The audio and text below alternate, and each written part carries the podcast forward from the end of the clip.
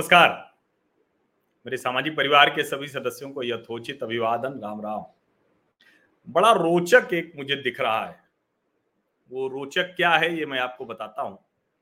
इस देश में एक फर्जी सरोकारियों की जमात हुआ करती थी, जो कभी जगराते के लाउड स्पीकर पर परेशान थी, कभी कहीं कुछ, कोई हिंदू आयोजन हो रहा है, उत्सव हो रहा है, उस पर परेशान थी।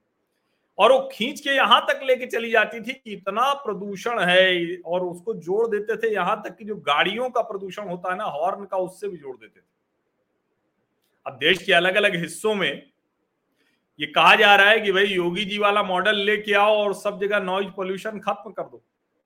न मंदिर, न मस्जिद, न गुरुद्वारा, न चर्च, न गिरजाघर, कुछ भी नहीं। तो ये एकदम से ऐसा चमत्कारी समाधान योगी जी लेकर आ गए कि लग रहा है कि जो नॉइज़ पोल्यूशन वाले फर्जी सरोकारी थे, इनकी तो दुकान ही बंद हो जाएगी। अभी अक्सर इस तरह की बातें किया करते थे। ये ढेर सारी बातें करते हैं अलग अलग समय पर। जैसे दिवाली का पटाखा इनको परेशान करता है, लेकिन न्यू ईयर का पटाखा इनको प्रसन्न करता है। उस वक्त न इनके कुत्ते बिल्ली हैरान होते हैं, न कोई जानवर हैरान होता है, लेकिन दिवाली वाले से सारे हैरान होते हैं। कुत्ते डर जाते हैं, सारी रात सो नहीं पाते। वैसे तो ये सच है कि पटाखे चलते हैं तो उससे मुश्किल होती है, सब कुछ होता है। लेकिन ये जो फर्जी सरोकारी है नॉइज़ पोल्यूशन वाले, इनका तो पूरा बोरिया बिस्तर बन गया है। बेचारे बोले ही नहीं पा रहे हैं। अब उसमें उन्होंने सोचे थे कि कुछ खोजें कि हिंदू मुसलमान कुछ कर पाए। लेकिन योगी जी ने ऐसा कानून का डंडा चलाया है, कानून का राज ऐसा चला है कि उसमें हिंदू मुसलमान भी उनको नहीं मिल पा रहे क्योंकि कोई ऐसा तो है नहीं कि इसका उतारा गया, इसका नहीं उतारा गया, ये किया गया, ऐसा कुछ तो किया नहीं गया। सब एक बराबर है। पुलिस बाकायदा बता रही कि भाई ये ये लाउड स्पीकर है, यहाँ यहाँ था, इस मंदिर से, इस मस्जिद से, इस गुरुद्वारे से, इस, जो भी जगह है उससे उतरा। जहाँ लगा है वहाँ जो सर्वोच्च न्यायालय का निर्णय था 2005 वाला, उसके आधार पर वो नीचे कराया कि इतने से ऊपर नहीं जाना चाहिए। अब आप सोचिए, एक ऐसा मुख्यमंत्री जो भगवाधारी है, और जिसको लेकर हम सब लोगों के मन में, पत्रकार के तौर पर आता है ना, और निजी तौर पर तो मैं आज भी ये मानता हूँ कि ये जो साधु, सन्यासी और कोई भी है मतलब वो चाहे किसी भी कोई धर्म गुरु होगा उसको राजनीति में नहीं आना चाहिए, मेरा मानना है। लेकिन शायद उत्तर प्रदेश के हालात ऐसे थे कि कोई धर्म गुरु ही आकर ठीक कर सकता था, कोई सन्यासी ही आकर ठीक कर सकता था, कोई योगी ही आकर ठीक कर सकता था। अब चाहे वो बुलडोजर वाली बात हो या लाउड स्पीकर वाली बात हो। ये तो नहीं देखता ना, ये तो चलता है तो अवैध निर्माण देखता है, कब्जा देखता है, गलत तरीके से लाउड स्पीकर देखता है, आवाज़ देखता है, ये तो नहीं देखता किस धर्म के, किस जाति के कौन है। इससे सुंदर बात क्या होगी? और उसमें ये जिनको लगता था कि अरे भारत में तो लोग परेशान हो जाते हैं, कितने लोग इसी पीड़ा में आवाज़ की वजह से सो नहीं पाते, शोर हो जाता है। एक हुआ था ना मसला एक, पत्रकार के साथ एक सोसाइटी में भी बहुत कुछ हो गया था। अब अच्छा तरीका होता कि वो भी पुलिस में जाकर और उसी तरीके से करता, लेकिन वो खुद लड़ने चला गया और बड़ी अप्रिय स्थितियाँ हुई। हालाँकि उसके बाद कोई उस पर बातचीत भी नहीं हुई।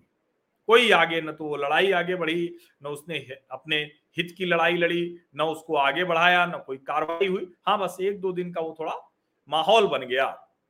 उस माहौल के आधार पर कुछ फर्जी सरोकारी भी पैदा हो गए।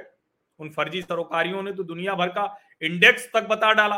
कि फलाना हैप्पीनेस इंडेक्स में भारत पीछे है, ये है, वो है। तो अब कम से कम उन सभी लोगों को योगी आदित्यनाथ जी का धन्यवाद करना चाहिए कि उन्होंने बिना किसी भेदभाव के, और यही है, राज यही होना चाहिए, जो सत्ता होती है, उसका इकबाल, उसकी हनक तभी कायम होती है, जब वो ये ना देखे कि किसके ऊपर कार्रवाई हो रही है। वो ये देखे कि कार्रवाई क्यों हो रही है। कानून टूटा है, कानून के लिहाज से कुछ गड़बड़ हुई है तो कार्रवाई होनी चाहिए। नहीं हुई है तो नहीं होनी चाहिए। यानी न्याय का राज, जो पहले की कहानियों में आता था ना कि जो पंच होते थे तो पंच की कुर्सी पर बैठ गए तो अपना भाई भी है, अपने परिवार के लोग भी हैं तो भी न्याय करते वक्त गलत नहीं होगा। इसीलिए लोग पंचों की राय सर माथे करते थे।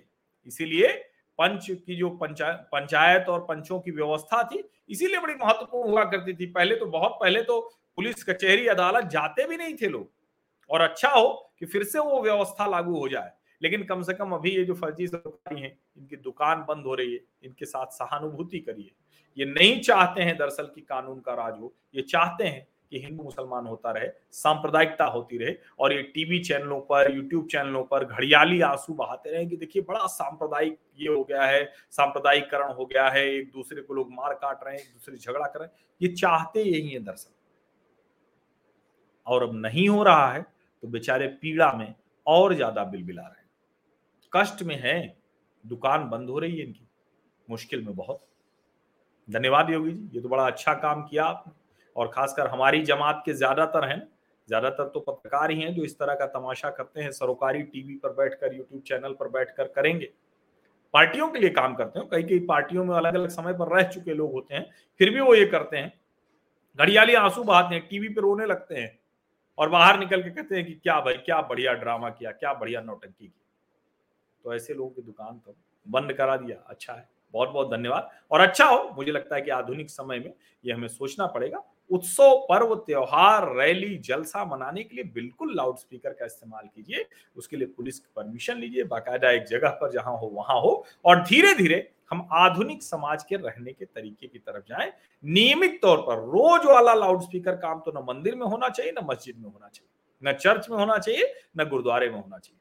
हाँ आपका कुछ विशेष दिन है, कुछ कार्यक्रम है, कोई सभा होनी है, कोई उत्सव है, जुलूस उसके लिए परमिशन लीजिए, जैसे होता है वैसे करिए। सब लोग उत्सव के माहौल में रहे, उस दिन के लिए व्यवस्था हो अच्छे से।